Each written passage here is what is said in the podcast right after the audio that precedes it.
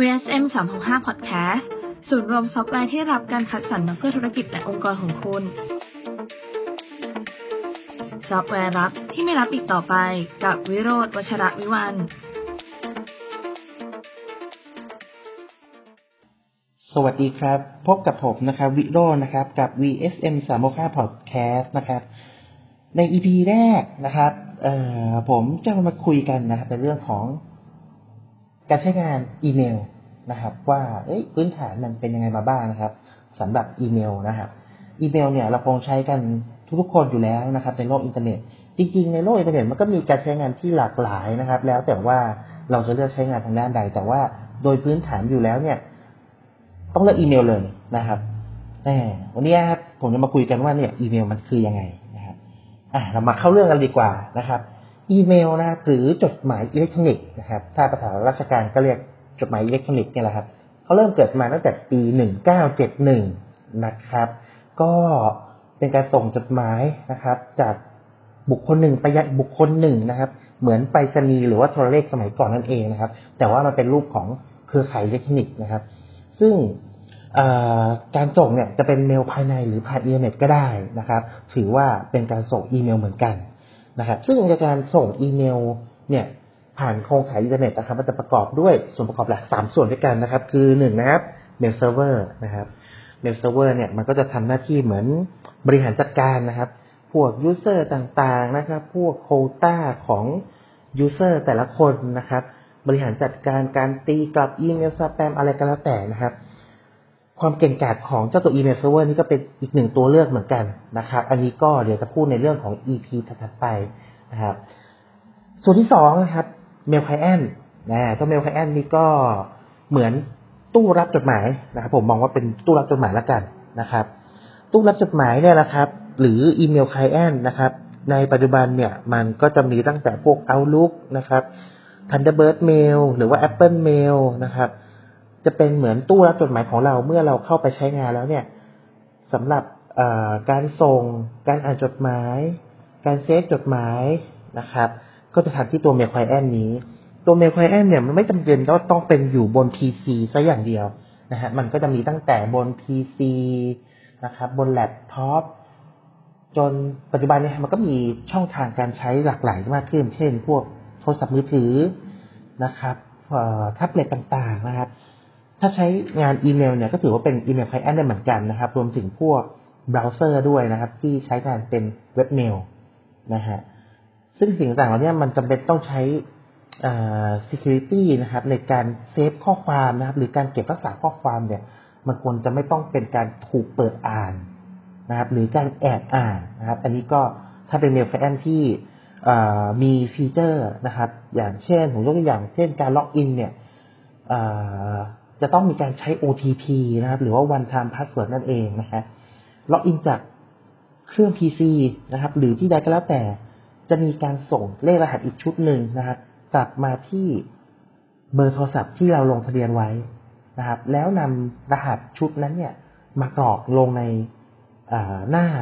เบราว์เซอร์ที่เราใช้หรือว่า mail client ที่เราใช้นะครับ อันนี้เขาเรียกว่า one time password หรือ OTP ซึ่งเป็น การใช้งานที่นิยมและก็หลากหลายมากที่สุดณตอนนี้นะครับ เพราะว่าตามการทำธุรกรรมทางแบงก์เนี่ย ส่วนมากปัจจุบันก็ยังใช้วิธีนี้อยู่นะครับ เป็น one time password นั่นเองนะครับ ก็ต้องลองดูนะครับการเลือกใช้ก็ต้องลองดูนะครับว่าเมลที่เราใช้เนี่ยเอ๊ะมันถูก login จากที่อื่นได้ไหมนะครับ มี one time password หรือเปล่านะครับ อันนี้จำเป็นนะครับ ส่วนประกอบหลักตัวที่สามนะครับ ก็คือโปรโตคอลนะครับสำหรับส่งอีเมลนะครับ โปรโตคอลคืออะไรนะครับอันนี้เล่ายาวเลยนะฮะโปรโตคอลเนี่ยมันคือเอ่อเส้นทางนะเส้นทางที่จาก mail server ต้นทางไปถึงปลายทางนะครับ เหมือนท่อน้ำละกัน ผมยกตัวอย่างนี้นะครับ ท่อน้ำจากที่หนึ่งไปยังอีกที่หนึ่งนะครับ จะผ่านไปไหนบ้างเนี่ย มันก็คือเหมือนโปรโตคอลเนี่ย วิ่งผ่านทางไหนทางไหนบ้างโปรโตคอลต่างๆ นี้ก็เชื่อมต่อกันบนโลกอินเทอร์เน็ตนะครับ แล้วก็วิ่งไปยังสู่ปลายทางนะครับ ทีนี้โปรโตคอลเนี่ยเดี๋ยวเราจะมาดูอีกทีนึงว่ามันคืออะไรยังไงกันบ้างนะครับอพอมาพูดกันถึงเรื่องโปรโตคอลการรับส่งอีเมลนะครับ มันบนโลกอินเทอร์เน็ตเนี่ยมันก็มีหลากหลายโปรโตคอลเลย แต่ในเรื่องของการรับส่งอีเมลเนี่ย มันก็มีอยู่ไม่กี่ตัวด้วยกันนะครับ ก็จะมี SMTP นะครับ หรือว่า Simple Message Transfer Protocol นะครับ SMTP เนี่ยมันเป็น basic อยู่แล้วนะครับโปรโตคอลที่เชื่อมต่อกันของอีเมลเนี่ย ก็จะเรียกกันว่า SMTP นะครับ หรืออีกตัวหนึ่งที่ชื่อว่า POP นะครับ POP เนี่ยย่อมาจาก Post Office Protocol นะครับ ก็คือโปรโตคอลที่ไว้อ่านเมลใน Mailbox นะครับ ปัจจุบันเนี่ยมันเป็นเวอร์ชันสามแล้วนะครับ หรือว่าเราเรียก POP สามนั่นเองนะฮะก็บางทีไอทีบางท่านก็อาจจะบอกว่า เอ๊ะ ติดตั้งแบบไหนอ่าเราก็รู้เลยครับ ติดตั้งแบบ POP สาม POP สามนะครับ จะไม่ค่อยมีคนเรียกติดตั้งแบบ POP สามมันก็ดูฟังดูแปลกๆนะครับ เชื่อมต่ออีกอันหนึงนะครับ IMAP หรือ Internet Message Access Protocol นะครับ Internet Access อ่าโทษที Internet Message Access Protocol ชื่อเป็นไงเรียกยากเรียก IMAP ครับ IMAP เนี่ยมันเกิดขึ้นหรือว่าแพร่หลายกันเนี่ย ตั้งแต่ในเรื่องของการใช้งานที่มากกว่ามือถือหรืออ่าไม่ใช่ฮะมากกว่า PC หรือแล็ปท็อปนะครับ มันจะเอ่อ พวกโทรศัพท์มือถือซะส่วนมากนะครับการใช้งานของอ่า IMAP เนี่ย มันจะเป็นการใช้งานลักษณะที่ว่าทำสำเนานะครับ หรือว่าการดูจากมือถือเนี่ย เป็นการสำเนาไปยังเว็บไซต์หลัก หรือว่าเจ้าตัว mail server ของเรานะครับทำให้เราไม่ต้อง access เข้า mail server ตรงๆนะครับ เราใช้งานบนมือถือเนี่ย ไปดึงข้อมูลนะครับ จาก mail server เรานะครับ การลบเนี่ยก็คือการลบบน mail server เราเลยนะครับ จะเป็นการเหมือนทำสำเนามาลบกันอย่างนี้ได้เลยนะครับอีกตัวหนึ่งนะครับก็คือ protocol MAPI นะครับ หรือ Messaging Application Programming Interface ชื่อยากครับ เรียก MAPI ครับ หรือ MAPI นั่นเองนะครับ อันนี้ก็เรียกกันแพร่หลายเกินนะ ไม่รู้ใครเรียกนะครับ MAPI นะครับอ่านะฮะเจ้าตัว MAPI ก็ทำหน้าที่ เป็นโปรโตคอลหนึ่งเหมือนกันนะครับ ที่ใช้ในการรับส่งอีเมลนะครับ ถามว่ามันแตกต่างกไอ้ตัวพวกอื่น ๆ ที่กล่าวมาแล้วยังไงบ้างนะฮะ MAPI เนี่ย มันจะเป็นการซิงโครไนซ์กันระหว่างเอ่อ contact note task calendar นะครับ พวกนี้มันสามารถซิงกันได้หลายหลายตัวโดยหลาย device โดยใช้ข้อมูลตัวเดียวกันนะครับ เรานึกภาพ PC เราหนึ่งเครื่องเราลงเอาลูกไว้ ติดตั้งด้วยโปรโตคอล NAPI นะครับพอเรามีมือถือนะฮะมือถือเราก็ติดตั้งด้วยโปรโตคอล NAPI นะครับ ตอนติดตั้ง Account Mail เราครั้งแรกนะครับเขาจะถามเราว่าให้เลือกติดตั้งแบบไหนนะครับ เราก็เลือก NAPI หรือว่าเป็นพวกตระกูล Gmail ก็ได้นะครับ จะมีให้ใส่ Mail Server นะครับ แล้วก็ชื่อ User Password นะครับ แล้วก็พอร์ตนะครับ หรือว่าโปรโตคอลที่ต้องการใช้ กรณีที่ Mail Server รองรับนะครับ ตระกูลที่ Mail Server รองรับปัจจุบันเนี้ยมันก็มีไม่กี่ตัวนะครับ จะมี Lotus Note Simbra Email นะครับ Microsoft Exchange นะครับ แล้วก็ที่ VSN ขายอยู่ก็จะมีตัว Communicate Email นะครับ ตัว Communicate Email นี่เดี๋ยวผมจะมาพูดถึงข้อดีตัวนี้ใน EP หลังๆนะครับอ่า ทีนี้พอใช้ API เนี่ยมันก็จะเป็นข้อดีของมันอย่างหนึ่งก็คือมันจะซิงโครไนซ์กันทุก device นะครับ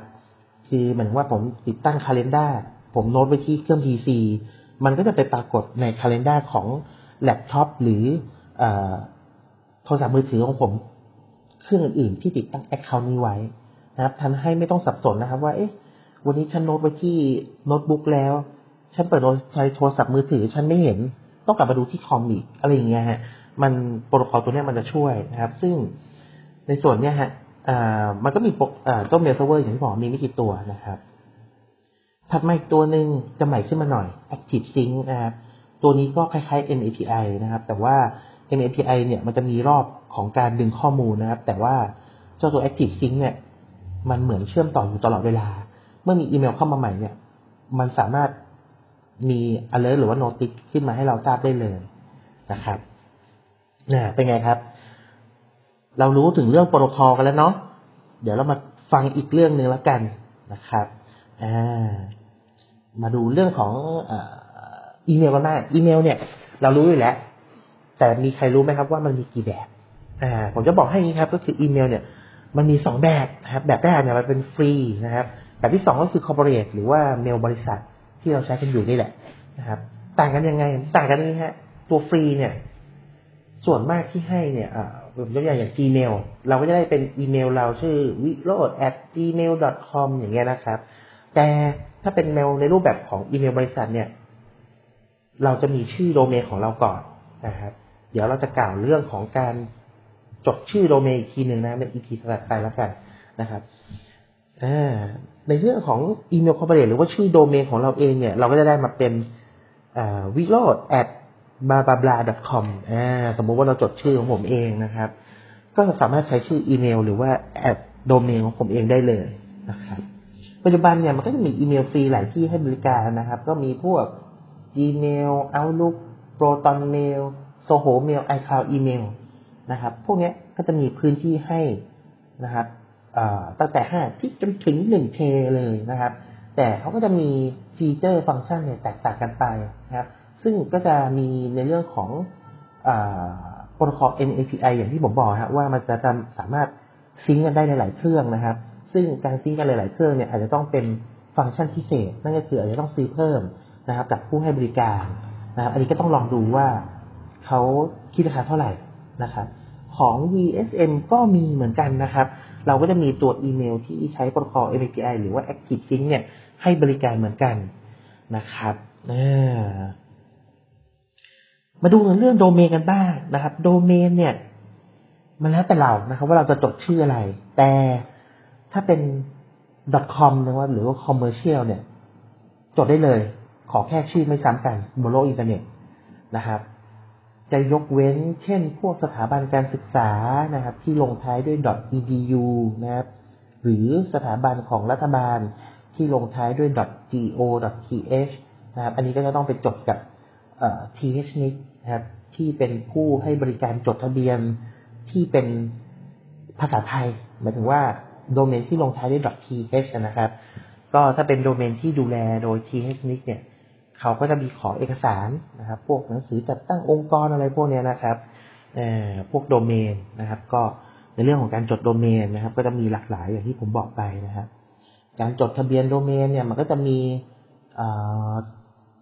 name server อีก เดี๋ยวผมไปพูดกล่าวใน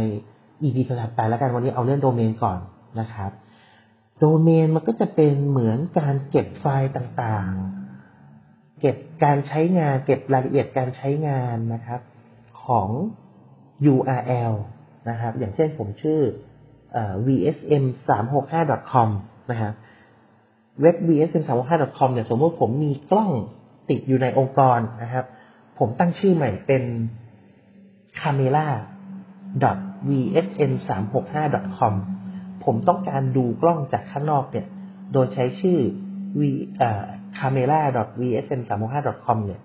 ผมก็ต้องเอาเรคคอร์ดเนี่ยครับ ไปใส่ IP จริง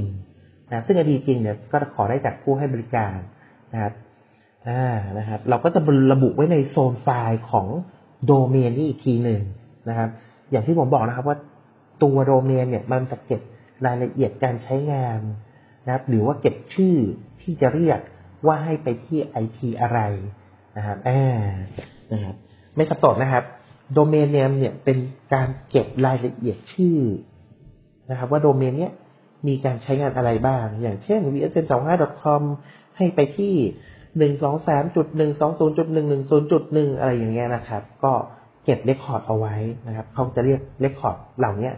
เรียกว่า zone file นะครับอีเมลให้ไปที่เมลเซิร์ฟเวอร์ตัวไหน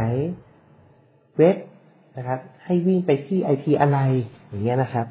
โดยปกติส่วนมาก record พวกเนี้ยมันก็จะมีแค่เว็บมีเมล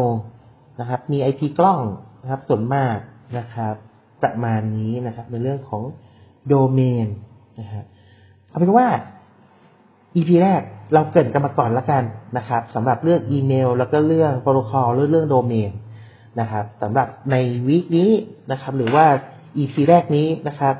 เอาแค่นี้ก่อนนะครับ เดี๋ยวกลับมาพบกับผมนะครับ วิโรจน์ VSM 365เนี่ย ได้ใน EP ที่สองถัดไปนะครับ เจอกันครับ สวัสดีครับ